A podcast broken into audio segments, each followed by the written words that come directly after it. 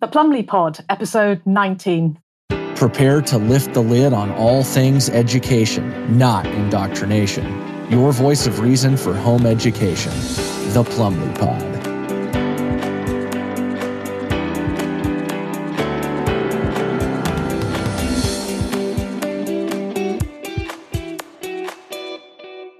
Hello and welcome to the Plumley Pod. I'm your host, Sarah Plumley, and this week I am delighted to be joined by Professor Gloria Moss. Gloria Moss is an author, a highly experienced academic whose background is in organizing industry programs and blue collar all the way through to senior management positions. She is the founder of the truthuniversity.co.uk.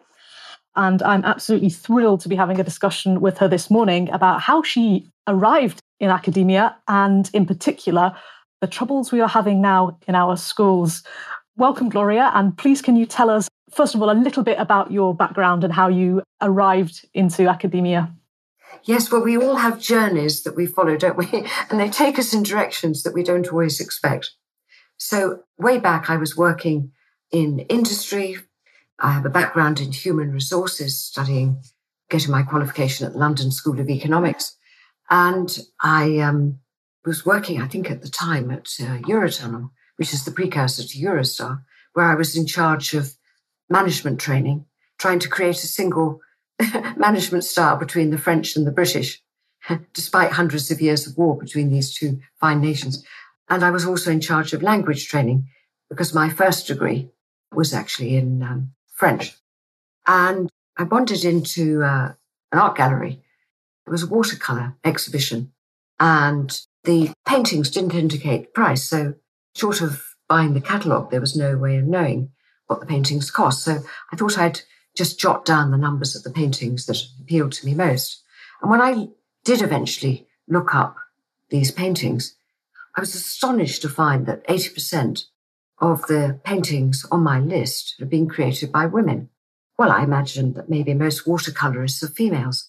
So in the end, I did buy the catalogue and looked through it, did some calculations, and I discovered two things. One is that, in fact, most watercolorists in that exhibition were men, not women. And secondly, when I did some statistical analyses, I discovered that my selection was off the wall statistically. I mean, to select predominantly female work in an exhibition where most paintings were by men was statistically extremely significant. Well, I thought, well, maybe this is a well known phenomenon that women prefer designs, paintings created by females. But when I did a literature search, I found that nobody had looked into this before. And so I thought, well, somebody's got to do this work. It's really important. Imagine the implications of this in a world where most purchases, 83% in fact, are made by women and in a world where most design is created by men. If most women prefer designs, visuals created by women, then we're not being well served since most design is in the hands of men.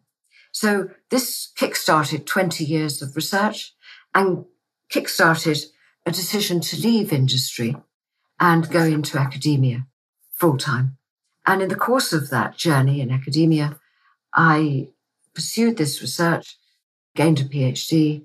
I produced something like 70 peer reviewed journal and conference papers and six books, two of which are dedicated exclusively to this research on gender and design.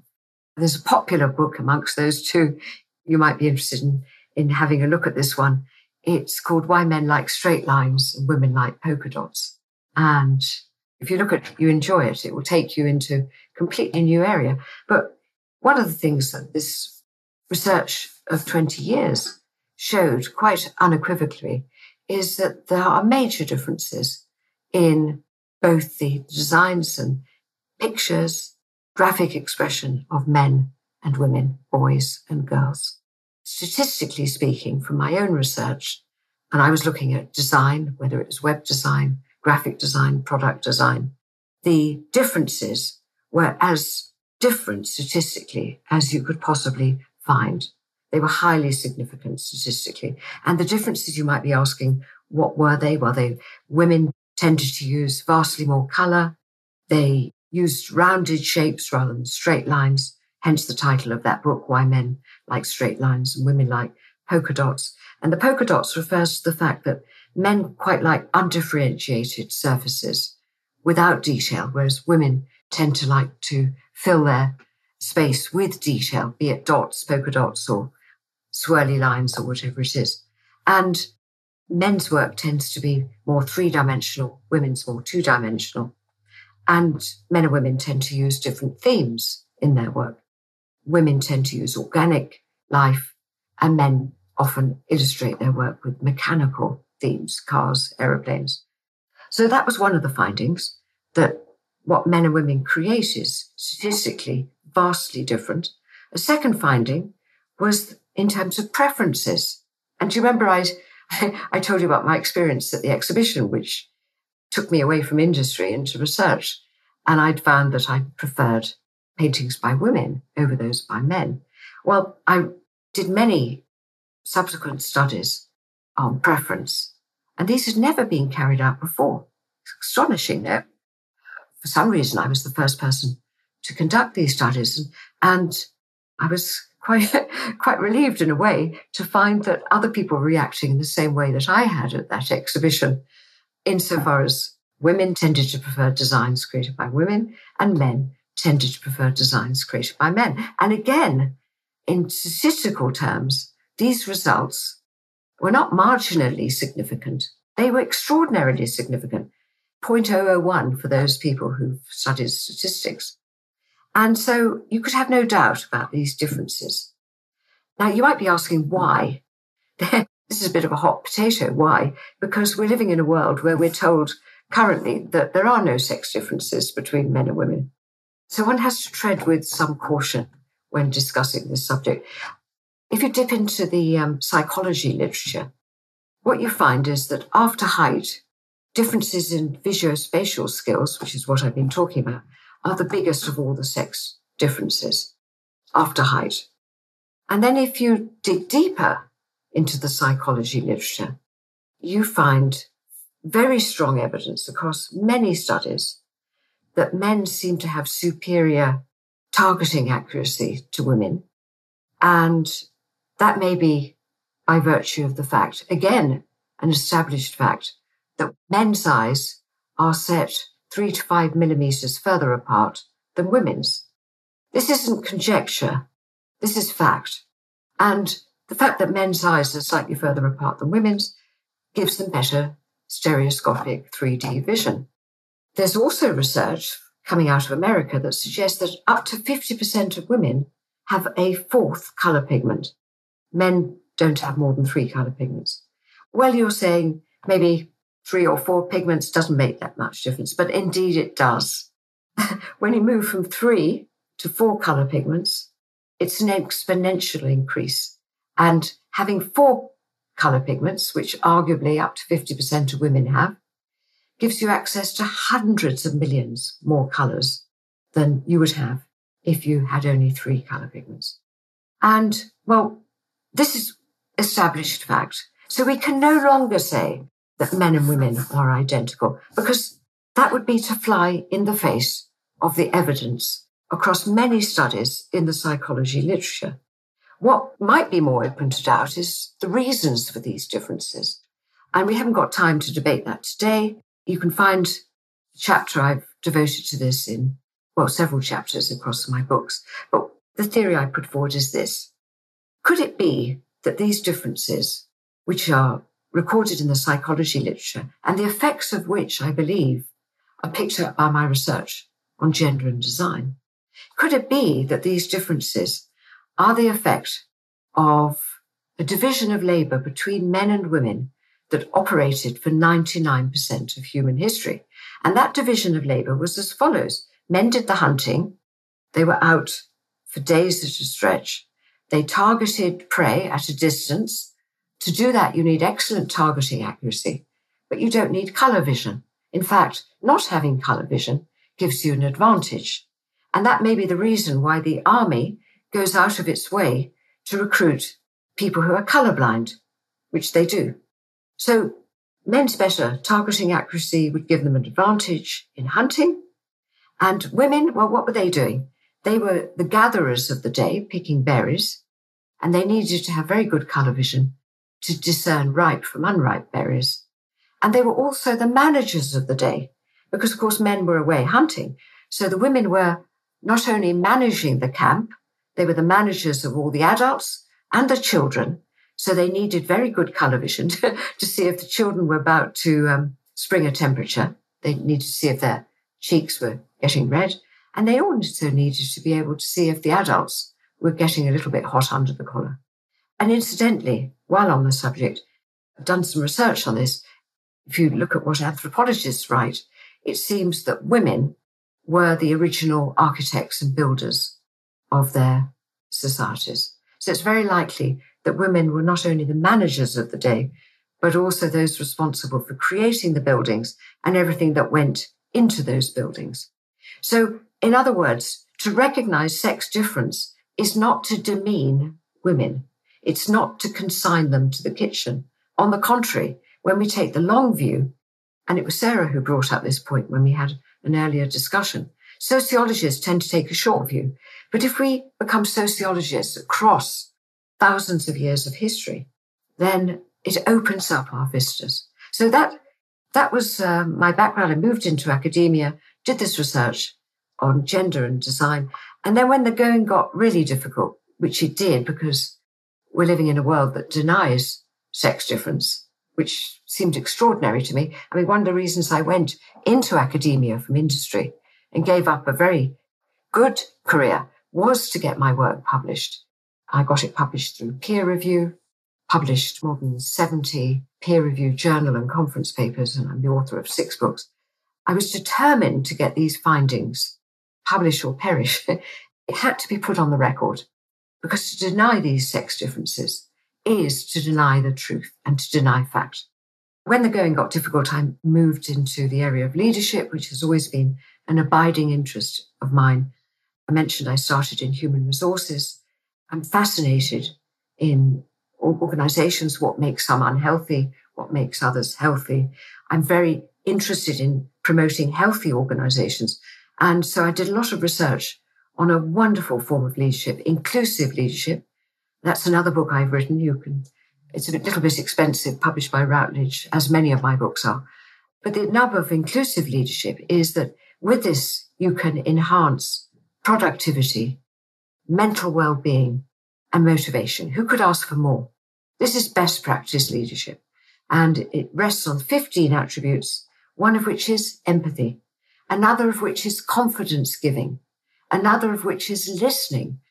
Unfortunately, we live in a world where what we see often, whether it's at schools or universities or industry, is actually worse practice. It's the opposite of what I've talked about. And I thought that would be an easy ride, but that turned out to be, if anything, even more difficult than the um, research on gender. And I think Sarah and I will pick up on that when we're talking about universities in another one of our discussions. But I think we're here today, Sarah, to talk about school education.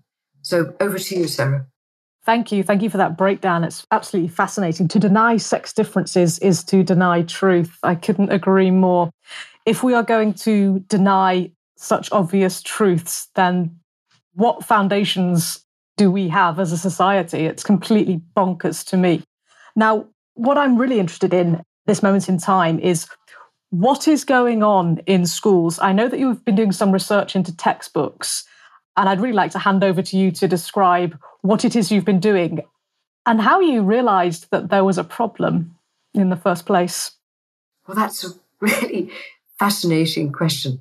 And as with my first journey, which I think happened by accident after I wandered innocently into the exhibition of watercolorists.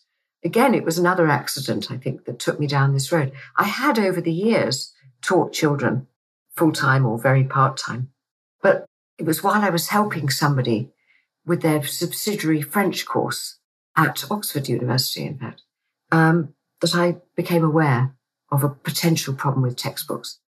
And as I mentioned, my first degree was in French. And I thought this would be a great opportunity. The person was studying it, a subsidiary course, which was set at approximately A level standard. And I thought this would be a really good opportunity to update my French. because I'm not going to say how many years ago I did my French degree, but it was a few decades ago and it was um, pre digital age. So I thought, here's an opportunity to get up to date with my French. And um, as the weeks passed and I looked at the textbook, I became increasingly alarmed because what I was noticing was uncritical mention of a philosophy, to wit, that you can own nothing and be happy. And this was being repeated from chapter to chapter. You don't need to own a house. You can rent your property. You don't need to own a bike. You can rent your bike. And then there were dialogues, obviously created by the publisher. For example, a radio producer asking the question, why are older people more likely to believe fake news than younger people? And I thought, since this book was aimed at younger people, this would be sowing the seeds of doubt cross generations. And the younger people might be asking themselves, well, yes, you know, my parents don't necessarily believe what I believe. And so I think it was putting a wedge between generations. And yes, it is possible that older generations have different belief systems from younger people by virtue perhaps of their experience of living outside the EU. I think it was an older cohort that largely voted for Brexit. They'd known that life didn't stop when you didn't have a European Union because they'd lived that way for many years. And they had a different education system as well. They were following O levels rather than the CSEs and GCSEs that were introduced subsequently. So that was the wake up call to me. And I thought, well, if this French textbook is including what I would say is nothing short of propaganda, World Economic Forum propaganda, no less, you can own nothing and be happy, then what on earth is in other textbooks?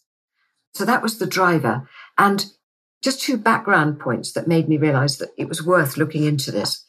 First is that I think it was the third president of the United States, Thomas Jefferson, who talked about the role that information plays in society. What he said was this that if a nation expects to be ignorant and free, ignorant and free, it expects what never was and never will be. In other words, you cannot be free and ignorant at the same time. And he went on to say, the people cannot be safe without information. And so I was seeing information in the French textbook, which I thought was based on ignorance. As Jefferson said, we cannot be ignorant and free. We all want to be free. What were other textbooks telling us? Now, we all know that the mainstream media, well, we all know, I, I imagine that people who are visiting this podcast, Sarah's told me, you know, the sort of the audience that we have, that um, you'll no doubt have questions about the value of the mainstream media. And the mainstream media is run by just three groups. I'm not going to go into that today.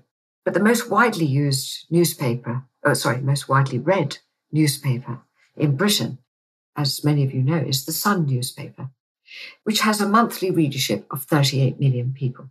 And we know that's owned by Murdoch. And some of us have concerns about that. But that's the size of the readership for Murdoch's paper, 38 million. And you might be alarmed to think that paper controlled by one person has such a vast readership. Well, if we move to schools, I did some rough and ready calculations, and I guess that the size of the school cohort, I'm talking secondary school at this point, over a 10 year period is not, is not dissimilar to that. It's about 35 million. So what I'm trying to say is that the mainstream media has a big audience, but so too do school textbooks. Around about 35 million young people will pass through school in Britain over a 10 year period. Um, now, it was actually Ed Miliband's father, Ralph Miliband, um, who wrote alarmingly about the power of the media with its big reach to shape how we think about the world. Those were his words. He talked about the power of the media to shape how we think about the world. Given, as I say, that the school population over a 10 year period is pretty similar to that of the sun, we might have reason um, to think, well, we must look at school textbooks um, to see how they are shaping the minds of young people. And I would say, if anything, the shaping of the minds of young people is even more sinister uh, and more profound than the shaping of adult minds because young minds, I don't know what you feel about this, Sarah, are, are more vulnerable than older minds. Yes, we have a great responsibility in that regard. Yeah. So this is what kickstarted a study into school textbooks. Um, I do hear from many parents that textbooks are not uh, universally used by schools. But on the other hand, I hear from parents that they are still being used. And they're probably the only handle that we have on what's actually going on in the classroom. Um, so um, we undertook, and I say we because uh, some people up near where I live in Barnet in northwest London, they contributed textbooks, hand me downs from their children. So I know that these textbooks were used in schools. And we also had discussions. And so what I'm about to say is based on a close look at textbooks that span the curriculum. Everything from science, economics, maths, physics, well, that's part of science, isn't it? To um, the humanities, English, modern languages, history, and also geography. And it was a random sample of textbooks that I was looking at based on what was made available to me by um, people in the BASH group, Barnet Action Support Hub. By the way, before I before I reveal what what was found, I think perhaps just a few words on school education, which might be helpful. I'm sure many many many of you will be aware of this, but I think the government control of education, which is what we have in the world today, had its origin in Prussian education back in the um, early 19th century. And the Americans picked up on that, beginning of the 19th century, and then based their government um, backed education. They based that on the Prussian system. And, well, interesting that, because John Taylor Gatto, many of you will know his work, what he wrote on the Prussian system was that it delivered on four things. It delivered obedient soldiers for the army, obedient workers for mines, factories, and farms, obedient civil servants, and listen to this one obedient citizens who thought alike on most issues. And so that uh, achieving conformity in thought, word, and deed across a whole population. So the Americans picked up on this Prussian system, and it was in 1912 that Rockefeller weighed in, and Gatto writes about this as well. And Rockefeller set up what was known as the General Education Board, and he wanted to control education.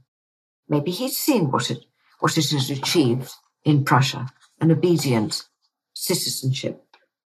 And so um, he hired somebody called Frederick Gates, a reassuring Baptist minister, to oversee his general education board.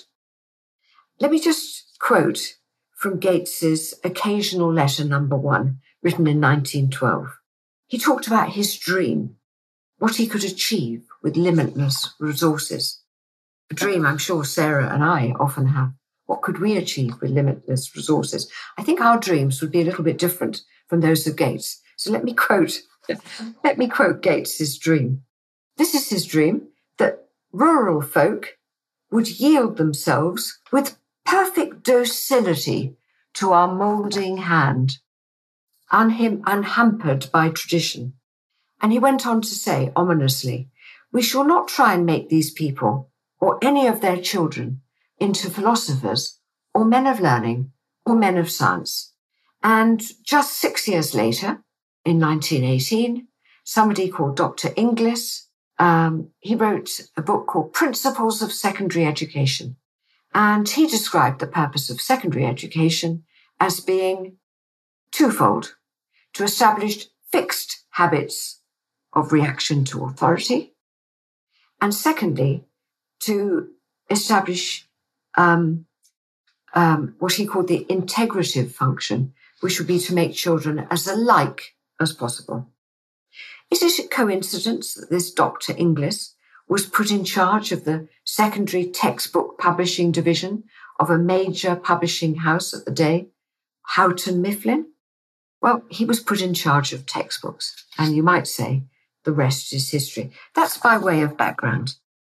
Um, we've seen that through Prussian education, through the American system established by Rockefeller, the objective was never to further the uh, individuality of the individuals going through schooling, children going through schooling. No, it was to create conformity, um, good citizens. And I noticed when reading a discussion paper, which you can find on the World Economic Forum site, they have a discussion paper on education. They've just reduced the objectives of education down to a few, one of which is to create good citizens. And That's my words, not theirs. Second is to foster creativity. And the third is to foster collaborative working. Those are the three and only objectives set by the WEF, the World Economic Forum. They say that testing recaller facts will no longer be required. Well, I, ca- I can't imagine that Sarah would share these objectives. I certainly don't. I can't imagine that the people listening to us today do. But textbooks, we left it with Dr. Inglis, who was in charge of textbooks for a major publisher. Um, we've looked at what happened in Germany and America, what about Britain? Little has been written about um, what is actually going on in classrooms in Britain today. I think we can get a glimpse through looking at textbooks. So here we go. Um, supplied with these textbooks, which were used um, by children both in the state sector and in the independent sector, what we found were primarily four conclusions. First of all, they contained inaccurate information. The textbooks make assertions that are questionable in their accuracy, leaving the impression, I would say, that their purpose is one of advocacy rather than education. And I think this has serious implications in terms of the integrity of the textbooks, particularly with young minds, which, as, as we said, are, are, malleable and vulnerable. And we have to be mindful of what, what Lenin said, that a lie told often enough becomes the truth. So I say there's inaccurate information in the textbooks. If it's repeated with sufficient uh, frequency, then this becomes the truth in young minds. Secondly, we found the omission of important information. The textbooks frequently omit to mention information that could easily contradict the facts that are presented there, um, suggesting extreme bias in terms of the information submitted in the textbooks. Thirdly, um, it, it seems that the learning is presented in a context which may actually confuse rather than help the learner. Um, and there are instances where the context is surprising or un- unhelpful. I'll come to some examples later on. And fourthly, um, the textbooks offer advice that does not promote integrity in learning. And again, I'll come back to that. So, if you like, I can just flesh out some of these four po- points, Sarah, and then we can have a, a discussion on your experiences of maths teaching, my experiences of modern languages teaching, for example. Uh, and there's a lot to be said about modern languages teaching on many fronts. Um, so let's try and just give you illustrations of these four points, and then maybe we home in on maths and uh, modern languages and talk about positive, where we move forward in the future. Um, now that we've found out what's going on in Britain in terms of information in textbooks. So the first finding was in terms of inaccuracy of information in the textbooks. There are so many examples that there isn't time today to go through more. But if anybody's interested, please um, email me and I'll send you a copy of the full report and also a summary of the report. Uh, the email address to use is info truth university at protonmail.com. I'll just say that again. Info truth university at protonmail.com. And sometimes emails go down. So let me give you another one just in case. Maybe you could write to both of these emails. I run uh, two conferences a year. One is Questioning Science, it's called, and the other one is called Questioning History. Uh, incidentally, we've got our next Questioning Science conference coming up in the Peaks District in August uh, with some wonderful speakers Mark Devlin, John Hamer, Clive de Carle, Justin Walker, Gemma Cooper of Iconic. Uh, and the people who attend are live ones, people like yourselves, questioning all the time. And we market that under the name Learning Holidays. So if you, if you would also like to address your email to learningholidays at protonmail.com, then you can be sure to reach me and I will immediately send you out a copy of the full report. So here's just some nuggets really from the full report. Um, first one. Uh, in a science textbook called Go Science, dating back to 2008, references made to um, the media. I'm just going to quote what that textbook writes about the media. And this is 14 years ago. So if they're writing about like this 14 years ago, goodness, what are they writing now? Um, here's the quote. Every day we hear about real science on the news, read about it in newspapers or magazines, or view it on the internet. Some sources of information are more reliable than others. Well, I think we'd all agree up to this point, but we might diverge in terms of what they go on to state, which is this. If the science is being reported on a national news program or in a major newspaper, then the reporters will probably have checked the information to make sure it is correct. Information on the internet isn't always checked. People often put information that is wrong or silly on their web pages. If you come across websites with the words alternative, alt, or unofficial in their addresses, then the information may not be correct. What do you think of that, Sarah? I think it's hilarious. All the people who want to say it's a complete coincidence, the uh, mainstream attitudes to people who ask important questions or interesting or different questions they sort of have this belief that everything's accidental and coincidental. Well, look at what they were writing this long ago in, in school textbooks. This is evidence of organized attacks on people who want to ha- have control of their own minds, is it not? I would think so. I would think so. And, and I believe that research is currently being undertaken by a professor of social psychology at Cambridge on how to stop just that kind of questioning.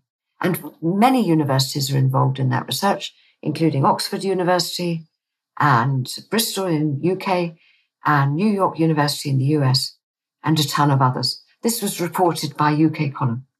Uh, and I can send you the link if you're interested to find more about that research at Cambridge University. So we're talking about inaccurate information. I think most of us would agree that information on the media from 2008 is inaccurate. Other inaccuracies which are covered in the report, full report, include um, um, um, um, uncritical reliance on peer review system, uh, directing people uh, to to um, support a piece of work because it's been through peer review. There is a growing literature that questions the integrity um, and reliability of peer review. So to, to tell children that um, peer review is beyond reproach is inaccurate in the extreme.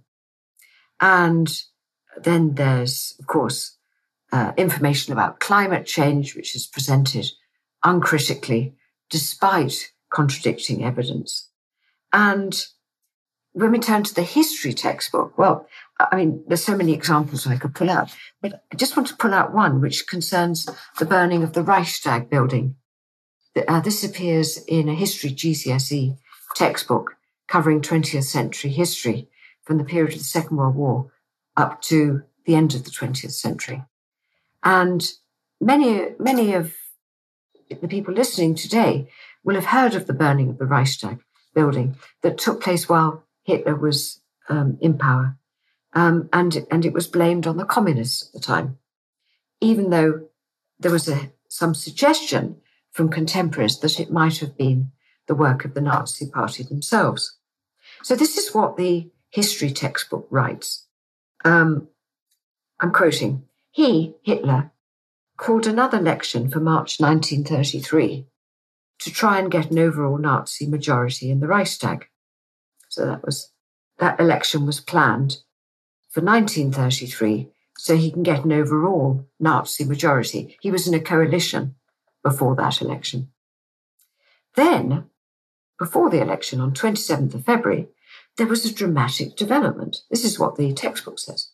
The Reichstag building burnt down. Hitler blamed the communists and declared that the fire was the beginning of a communist uprising. It goes on to say many Germans at the time thought that the Nazis might have started the fire themselves. And that's as much as they say about the possibility that the fire was actually the work of the government of the day. So, reading that, if you were an impressionable child, you might come away thinking, well, it's more than likely that the communists were responsible.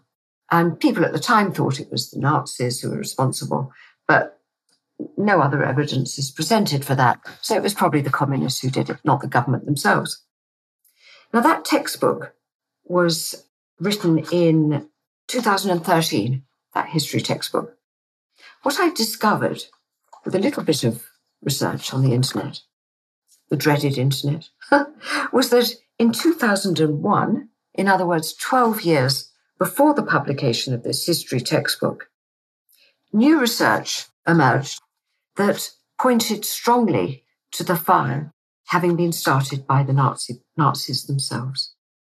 And four major German historians vouched for the reliability of the new evidence that came forward. I won't go into it now, but you can read about it in the, in the, in the full report. Now, my point is, why did the author of the history textbook, written in 2013, not allude to this new research that shored up the theory that the fire was caused by the government of the day. And you might have thoughts of your own as to why they might not do that. Uh, could it be possibly that um, children shouldn't be taught that governments do not always act in their interests? Could that be a reason? Could it be uh, so that children are not aware that governments may engage activities of this kind, uh, activities that are known as false flags? Could it be that, that they, they want to keep that away from children's awareness? Who knows? But what we can say with certainty is that the history textbook from 2013 has done an inaccurate job of presenting the evidence regarding the Reichstag fire. Now, let's move on to the second category, because we want to leave time for discussion on maths and modern languages. Um, omission of important information. Um, well, what can I say? If I just give you some headlines, vaccines. Um, there's a statement in the General Science GCSE textbook that states that, quote, vaccines have helped control lots of communicable de- diseases that once were common in the UK, brackets, e.g., polio, measles, whooping cough, rubella, mumps, tetanus. Well, why have I flagged this up as an omission? Well, first of all, polio, there's nothing mentioned there on um, the theory that polio may have been the result of DDT spraying initiated in 1945, an argument that was eloquently put forward by Dr. Biskind in his article in 1953 in the American Journal of Digestive Diseases.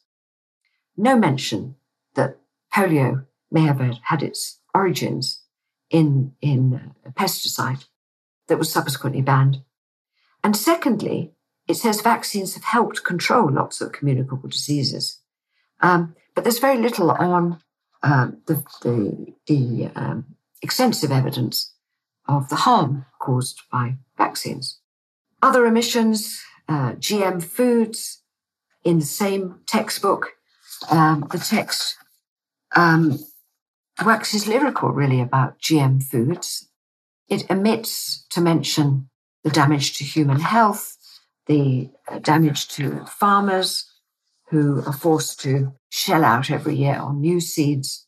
It's a very partial account that we have of GM foods. Uh, statins, again, equally, is a very one sided account. They advocate for the effectiveness of statins. It's completely one sided, the account on statins.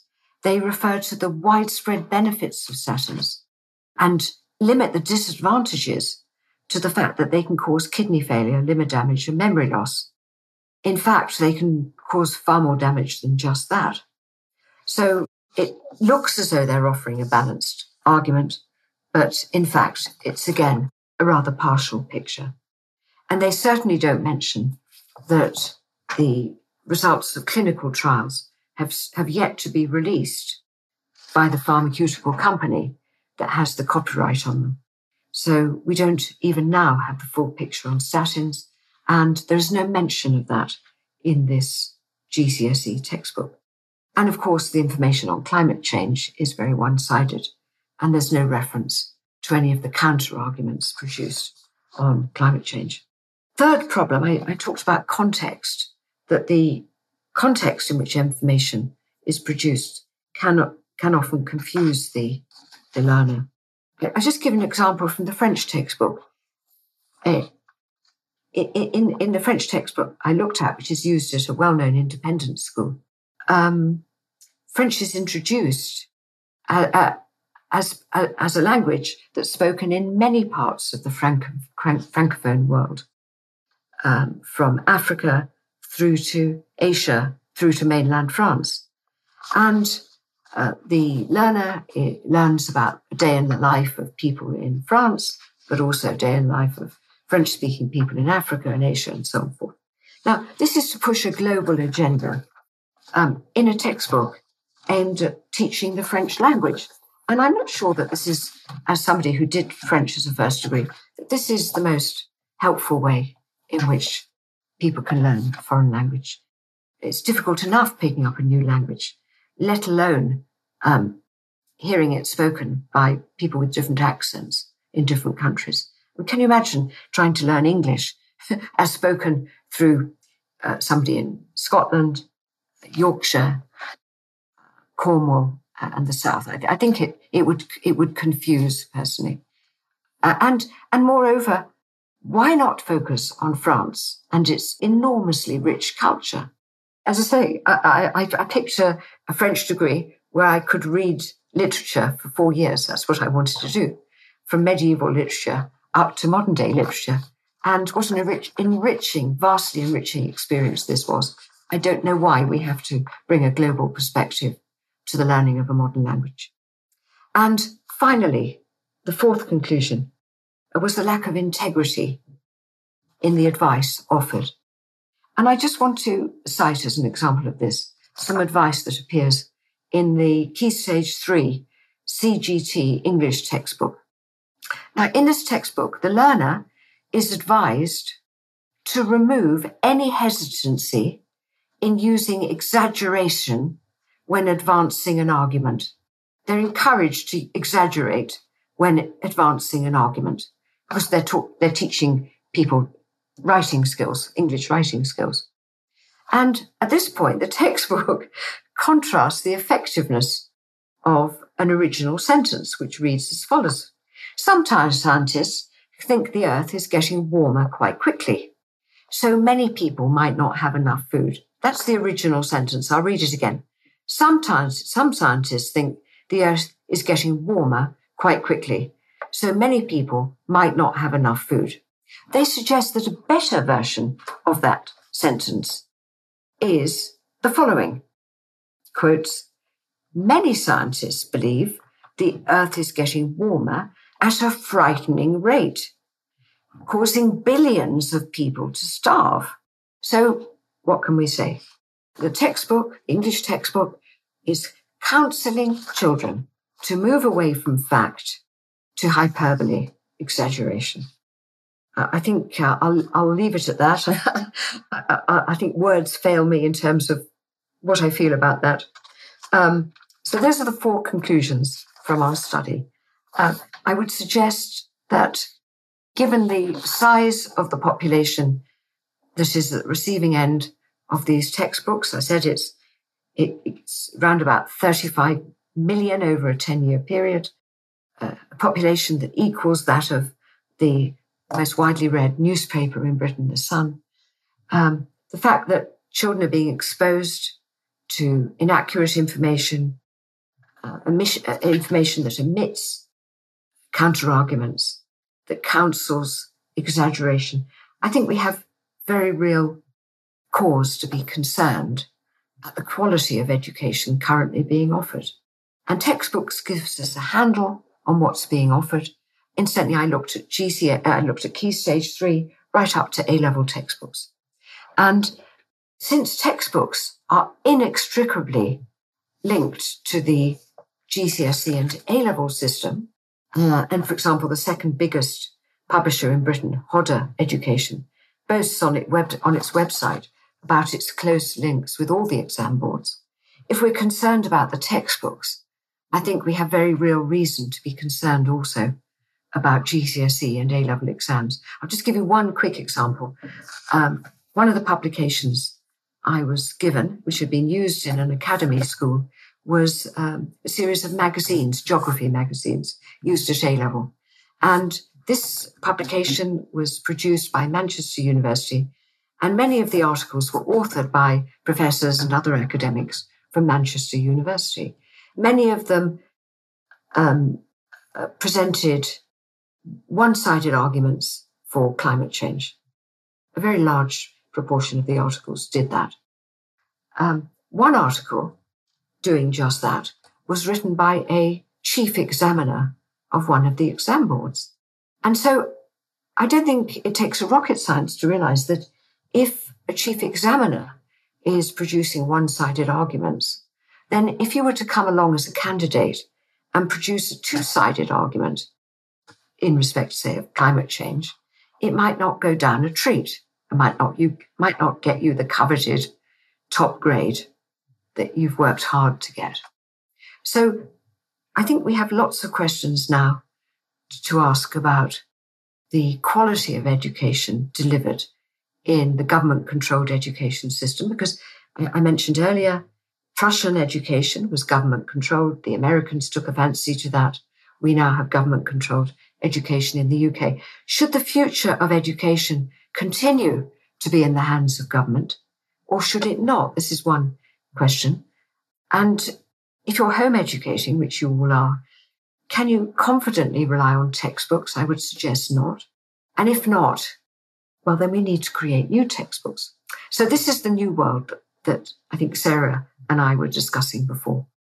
Sarah's already done a lot of that work in, in, in, a, in, a, in an extraordinary way. She's produced, as you know, um, a plethora of videos and materials on maths. So she started that. She's already gone down the road. She's a long way, a long way along this journey. Um, I suggest that we need to do this right across the curriculum. So if there's anybody listening who's uh, a teacher, retired or active, who's interested in creating new materials for this new world of uncontrolled ed- education, real education that does develop children as individuals and, and doesn't just um, create one size fits all adult, then please, please do do contact either Sarah or myself. And my, my you can contact me again. I'll give you the two emails: info truth university at protonmail.com or um, learning holidays at protonmail.com. Incidentally, if you're interested in the questioning science conference in the Peak District, it's 10, 10 to the 14th of August. Just email me on that um, address anyway. So the brave new world of the future, the really brave new world, will involve very possibly creating new textbooks. And with it will have to come a new exam system. We're starting to create a new university, which Sarah and I will talk about on another occasion. Truth University. The website for that is www.truthuniversity.co.uk. And that could well be the body under which a new exam system sits. So I think we've still got a bit of time, haven't we, Sarah, to wrap up and to talk about what's happening in maths and modern languages. Can I just say a little bit about modern languages? Because, as I say, my first degree was in French. I, this year, in January, the government, because they still control education, in their wisdom, decided, and the, the, the, the, committee that decided this is chaired by the head of Ofqual, that for the three modern languages of Spanish, German, and French, um, the foundation level GCSE uh, vocabulary requirement should be limited to 1,200 words, and the higher level requirement for modern languages should be limited to 1,700 words. And I would just like to make two points about this. I'm not going to express my opinion at this point, purely make two points. According to uh, a view expressed on the internet, the higher level vocabulary limit of 1,700 words is 44% or even higher, smaller than the vocabulary requirement for the old O level. The person said that it was at least 44% smaller. And the second comment I would make is in respect to the vocabulary of young children. The a three-year-old child, um, if it's progressing, well, will have a vocabulary of 900 to 1,000 words. Well, that's close to your foundation level upper limit of 1,200 words. That's the vocabulary, a little, little more than that of a three-year-old. In terms of the limit for the uh, higher level GCSE of 1,700 words, the vocabulary of a four-year-old that's progressing well will be 1,500 to 1,600 words. So we're talking the vocabulary then of a four-year-old for our higher level GCSEs. Now, I happen to know somebody who took GCSE French back in 2015, which is still seven years ago. And they got 100% in their French GCSE. And they could hardly string a sentence of French together. And they'd never been taught what's called governance of verbs. I remember learning these tirelessly when I was doing my O level. Um, in French, if you want to express, um, I want to do something, I want to begin to do something. In English, we just use the single word to between the two verbs. I want to do. It's simple in English. But in French, you have a choice. You have a choice of the intermediate word. It can either, there can either be nothing there, like if you use the French word vouloir, to want, Je veux partir. I want to go. You don't have anything between the wanting and the going. That's the rule in French. Um, but there are other verbs where you do have something, and you can have either an un with a grave, grave accent on it, or a de. So if you begin to do something in French, you commence à faire quelque chose. Je commence à faire mes devoirs. I'm beginning to do my homework. Um, sometimes you have de between the two verbs. And I used to painstakingly be told to learn long lists, um, you know, of how these verbs work. Because if you don't do that, then you can never stand a chance of speaking this language. And this person who did their GCSE in 2015 and got literally 100% in their French G- GCSE, um, they'd never been taught governance of verbs. They had no clue whether you had nothing between two verbs or you had an a or, de.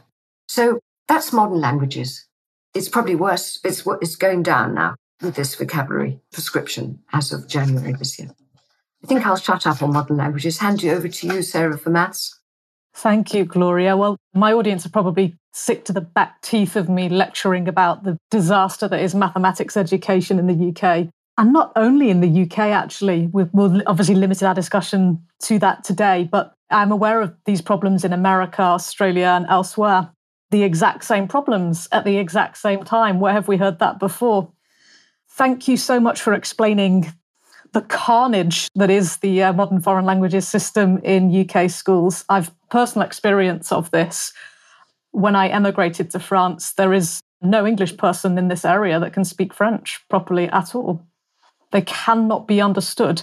Where I live, there is um, no English spoken at all. And I really, really mean that. There is no English spoken at all, except between English people. So you constantly are listening into conversations that are a complete mess between French speakers and English speakers who are trying to speak French. It doesn't work. And you've laid out beautifully there some of the, the main culprits for that. It doesn't seem to matter education level, whether you've been to grammar school or a state school, they are having the same problems in speaking real French to real French people. And I have to say, from having listened to you, it, it would seem to me to be entirely a deliberate attempt to ensure that we cannot communicate in each other's languages.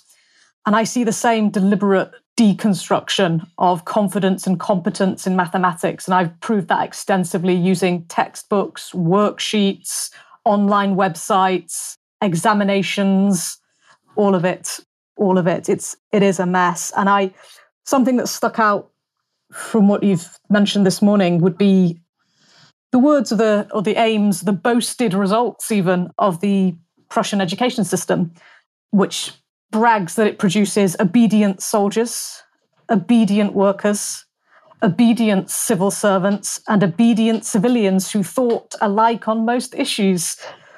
I think you've laid out beautifully exactly how that is taking place and the kinds of materials that are being used against children in the classroom in the UK.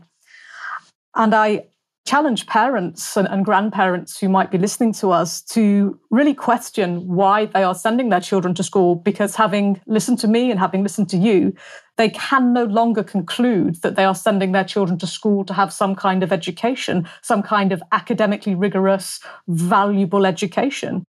I put it to the audience that you are sending your children to school for free childcare. But you know we like to be positive don't we Sarah. And so we have to create, bring into being something that's better than what we have. I don't think the system can be repaired as, as it stands. I think we have to move, move away and, and create something independent of governments that will serve our children better and will strengthen their talents. And if they want to be philosophers, so be it, um, and poets and, and so on.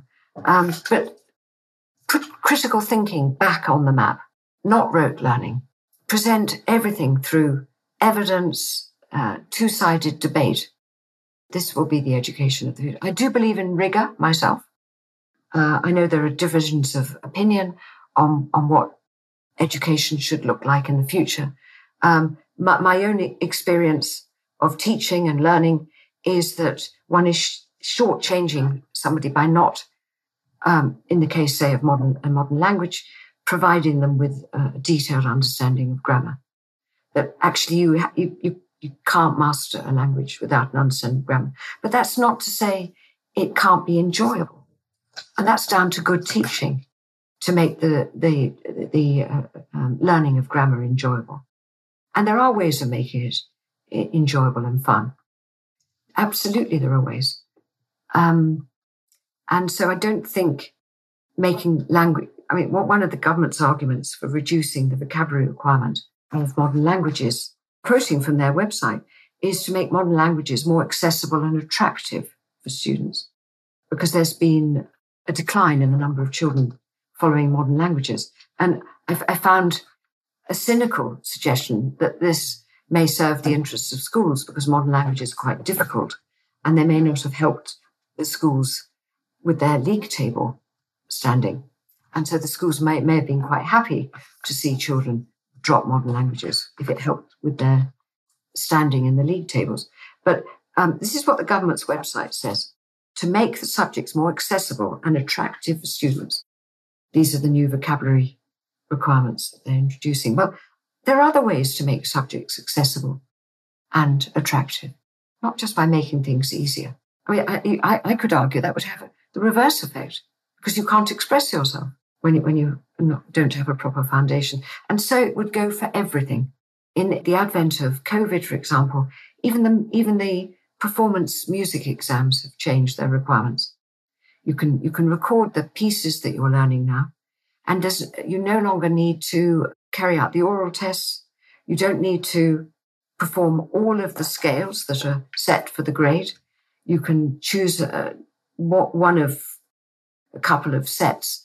Uh, and when, when you know in advance which scales you're going to play and in which hand, of course, that, that, that narrows the work that you do. And the narrowing in the music exams had already gone on over a number of years. I mean, I remember the time when for grade five music, you had to play all the scales, major and minor. That reduced a few years ago to a, a sample of scales. And now, in the advent, with the advent of COVID, uh, you, you select, I mean, I think in one board, I don't know if it's true of the other one, it may well be. There are two main boards. Uh, you select one of two groups, and then you know precisely what you're going to play. All the chance element is, chance is everything in preparing for an exam. You, you cover a wide syllabus in the expectation you will be asked a small proportion. Um, you'll be asked to, to show expertise in a small proportion of the whole area.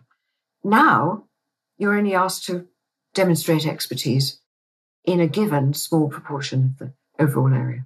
And I would argue, I'm an amateur pianist, that it really is helpful to, to, to, to, to, to, to develop sight reading skills, to develop oral skills, and dare I say it, to learn scales and arpeggios. And, and the requirement for those has been whittled down as well now.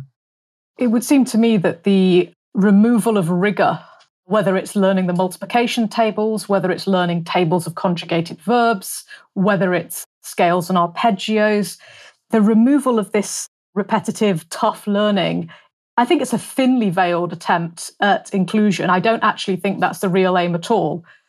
I think it's a, an aim at dumbing down, at dragging everybody down to the lowest possible level. Repetition is the mother of all learning. And just because some repetitious things are boring, it doesn't mean that they're not valuable. Exactly. And if people get into the habit of that kind of rigorous learning in one discipline, then they're prepared to undertake it in another. It's it, that kind of attention to detail and rigor is at the root I think of so much learning. It's the opposite of fast food cooking, isn't it? The rigor. Precisely. And it's being actively discouraged in, in classrooms. Oh, it's too tough on the children and all of this stuff. If you think back to the things that you really value from your own academic career or your own sports career or whatever you've had, it's always the times where you've faced adversity, You've had to work extremely hard to overcome adversity of some kind, and you've succeeded against perhaps the odds. These are things that we treasure as these are valuable learning and life experiences as human beings.